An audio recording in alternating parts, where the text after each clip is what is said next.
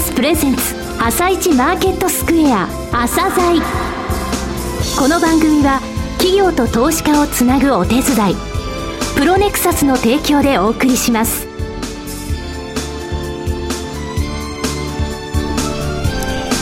皆さんおはようございます。アシスタントの長野静香です。それでは早速 MCP アセットマネジメント証券チーフストラテジストの井上哲夫さんと番組を進めてまいります。井上さんよろしくお願いします。よろしくお願いしますさて21日の米国株式市場は主要3指数ともに上昇しました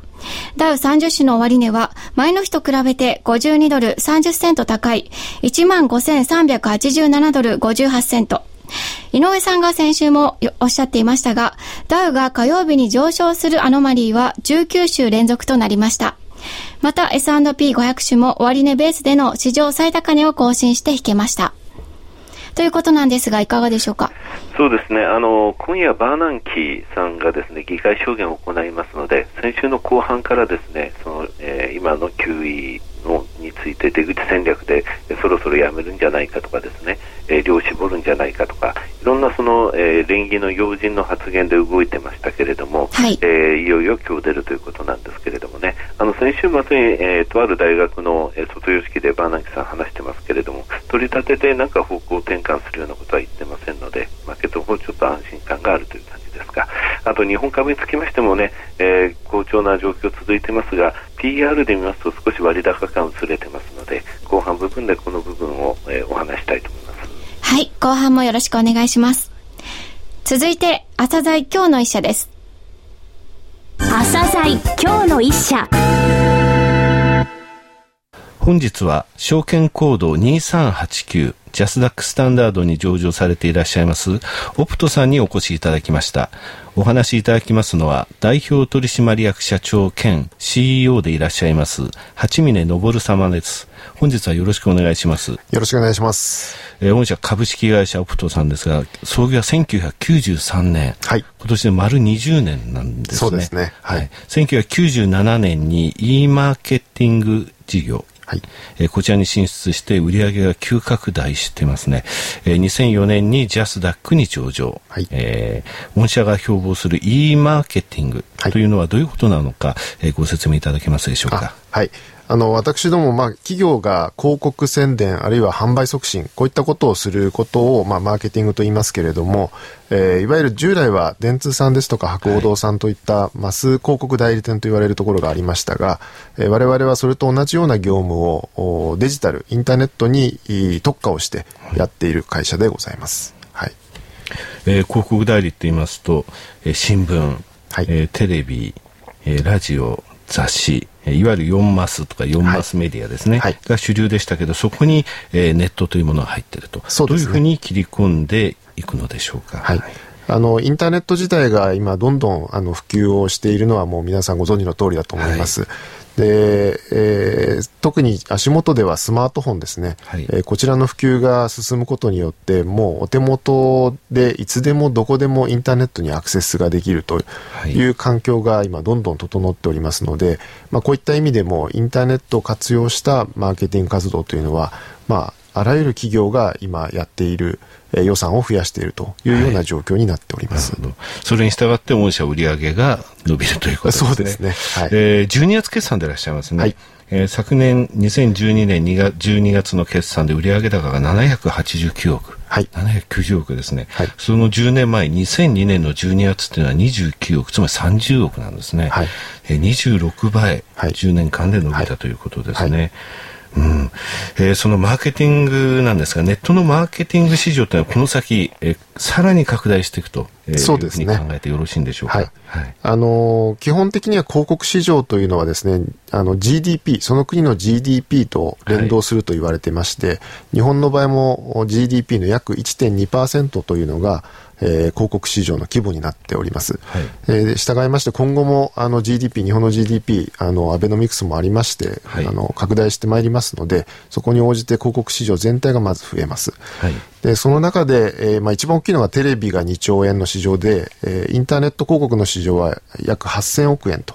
いうことなんですけれども、アメリカなんかを見ますと、えー、このテレビ広告市場とインターネット広告市場がほぼ同じぐらいになると予想されてますので、はい、まあ、今後2兆円に向かってですね、インターネット広告市場というのは確実に拡大していくのかなというふうに思っています。はい、これあの、スマートデバイスの普及、ここの部分というのはやっぱりあの影響大きいですか？大きいですね。まあ、さらに今後はあの、テレビもあのスマートテレビというものが今アメリカでは普及してますので、そう、ねはい、そうするとお茶の間のテレビを使ってインターネットを見るという時代がすぐそこに来てますので、えー、これが普及いたしますとさらに大きく市場が大きくなると思います。はい。その拡大していくネットのマーケット市場の中でですね、はい、えー、御社オプトさんの強みというものをですね、はい、ご説明いただけますでしょうか？はい。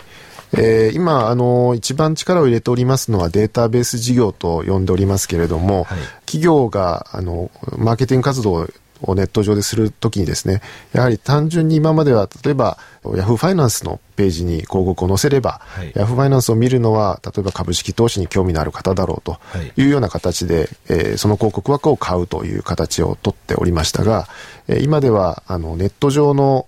ユーザーの足跡というんでしょうかね、どのサイトを見たのかというデータが、はい、えー、クッキーデータという形で残っていきますので、そ、ね。はい、そのデータを活用することによって、その方が全く違う、例えば新聞社のえウェブサイトを見ているときにも、え株式の広告を出すというようなことができるようになってきてます。まあ、これをターゲティング広告と言いますけれども、はい、まあ、このターゲティング広告を活用することによって、え消費者にはよりその方々が欲している情報を表示し、はい、広告主にとってはより効果的な、えー、広告活動、ねはい、はい、ということがあの今非常に主流になってきておりますので、えー、そういったデータベース事業というところターゲティング広告事業に私ども今注力をしております。なるほど。面白いですね。データベース事業というのはそういうことだったんですね。はい、はい、えー、今それからネット選挙のことをちょっとお聞きしたいんですけれどもね、はい、昨年あの韓国の大統領選行われまして、はいそうですね、えーまあ、規制はありますけれどもネット選挙を認められて大きな反響を呼びましたですよね、はい、でアメリカはもちろん、えー、この9月に選挙が行われるドイツにつきましても初めから選挙法ではですねこの規制がないそうなんですね、はい、えー、この4月に日本でも韓国のように公職選挙法が改正されて事実上のネット選挙が解禁となりましたけれども、はい、えー、この影響っていうのは、はい、えー、やっぱり御社にとってあるんでしょうか、ね、そうですね。あの、確実に、まあ、一つの大きなマーケットができると考えております。はい、で、当社の場合、まずグループで、ネット上のブログですとか、ツイッター、えー、掲示板、こういったものへのユーザーの書き込み情報をですね、うん、えー、クローリングしてきまして、はい、えそれを分析することによって、いち早く、えー、どの候補者が当選するのか、はい、落選するのか、どの政党がどんなふうに今、ユーザーから思われているのか、こんなようなことが分析できますので、このデータを活用することによって、えー、マーケティングに生かしていこうということで、はい、各政党さんから今引き合いをいただいているような状態です。あなるほど。そういったところも検索をかけることによって、はい、この人人気があるなとか、はい、この政党はちょっと今回、えー、ちょっと得票率下がりそうだぞとか、そういったところが読めるということなんですね。そうですね。あの、分析をすることによって実際の投票日の約2週間前には、まあ、誰が当選するか、誰が落選してしまうかということがほぼわかるんですね。なので、まあ、当落線上の人だけに限定して、あの、集中してプロモーションを行うというようなことが今年のネット選挙からはできるようになりますね。ある意味怖いですね。2週間前に当落が分かってしまうんですね。ある程度分かります。あの、はい、アメリカの方でもかなり確率高く分かるっていう、はい、そうですね。え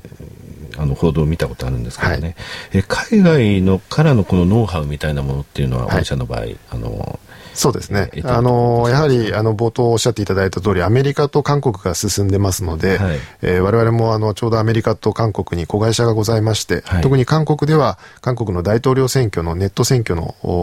運用を受託をしましたので、まあ、そのあたりのノウハウを、えー、今回、日本でも活用させていただこうと思ってます。なるほど。ここの部分、ね、この分野ですね、はい、非常に拡大がこれから、まあ、毎月あるわけじゃないですけど、そうですね。定期的にあるということですね。はい。あの、最後になりますけれども、リスナーに向けてですね、はい、一言お願いできますでしょうか。はい。まあ、まずインターネットの広告市場は、これからしばらく、まあ、5年、10年という中長期ではですね、えー、2桁成長が続く、あの、市場だと思っておりますので、そういった意味では成長を期待していただきたいと思っております。で、私どもその中で、えー、より資金調達も含めまして、今、ジャスダックに上場しておりますけれども、東証への市場買いですね、こういったことも含めて、えー、年内にやっていきたいというふうに考えております。これによって資金調達をして、さらに、えー、投資を加速していくというようなところに、あの、持っていきたいと思っております。八峰様どうもありがとうございました。どうもありがとうございました。なお、今日の一社のロングインタビューは番組ホームページでお聞きいただけます。企業ディスクロージャー IR 実務支援の専門会社プロネクサス上場企業のおよそ6割2200社をクライアントに持つこれはアジア証券印刷の時代から信頼と実績を積み重ねてきたからこそさらにプロネクサスが目指すのは企業と投資家をつなぎ日本の株式市場を活性化させることです。プロネクサス私たちは個人投資家の皆さんを応援します。井上哲夫今日のストラテジー。それでは井上さん後半もよろしくお願いします。はいよろしくお願いします。先ほど日本の株が PR で見ると割高ということでしたが、いや、割高感が薄れてきたということですね。はい、薄れてきたということでしたが。はい、ということです。えっ、ー、とね、以前この番組でですね、580円という数字を覚えてくださいって言ったことあるんですね、3月に。はい、でそれはその時のですね、日経平均の P、あの EPS、1株当たりの利益だったんですよ。で、これがですね、3月の末時点でいくらだったかって言いますと、593円なんですね。日経平均っていうものは指数でも PR と EPS でしかないですから、1株利益593円だったんですが、昨日現在225銘柄あります日経平均の採用銘柄ですね、ほぼ、えー、決算発表を終えました。えー、その結果、1株当たりの利益はですね、894円なんですね。これは593円から見たら、えー、1.5倍、つまり50%増益なんです最終利益が。はい、1株利益がのあの上がったとですね。ですので、以前580円って言った時は580円が 1. 点何倍になって、それで PR が何倍ぐらいまで許されるかっていうので、自分なりの日経平均の目処の付け方ができるって言ったんですが、昨日現在で894円が1株利益。で、PR が17倍なんですね。17.2倍なんですよ。この PR っていうのは、えー、当然何年分の利益を今の株価が表しているかということですけれども、これあの23.4倍までいってたんですね。